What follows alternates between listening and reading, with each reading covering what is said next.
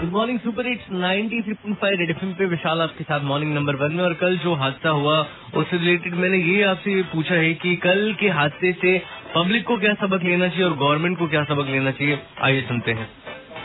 Sir Gautam कचहरी भीमनगर से बोल रहा हूँ सर। कि जो सरकार अगर कोई भी कार्य कराता है या न, कोई नया पुल बनवाने के लिए तो उसमें पूरी तरीके से जाँच ज़रूर करना चाहिए। कुछ मजदूर ऐसे होते हैं कि उसमें से कुछ सामान को निकाल करके चुरा लेते हैं या बेच देते हैं और कमज़ोर तरीके से बना देते हैं।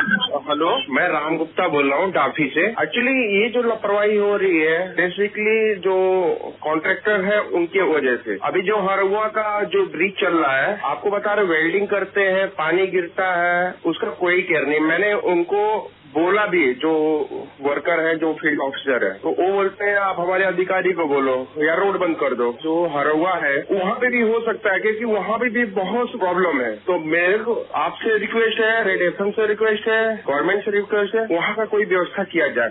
नीचे नेट नहीं लगा है, पत्थर गिर जाता है, हथौड़ी गिर जाता है, ये सब चीज़ें गिर जाती है। तो मैं आपसे भी ये पूछना चाहता हूँ कि आपको क्या लगता है गवर्नमेंट को और साथ ही साथ पब्लिक को इस इंसिडेंट से, इस एक्सीडेंट से क्या सबक लेना चाहिए? Double two double two nine three five number है, विशाल है, मेरा नाम super hits nine three point five बजाते रहो।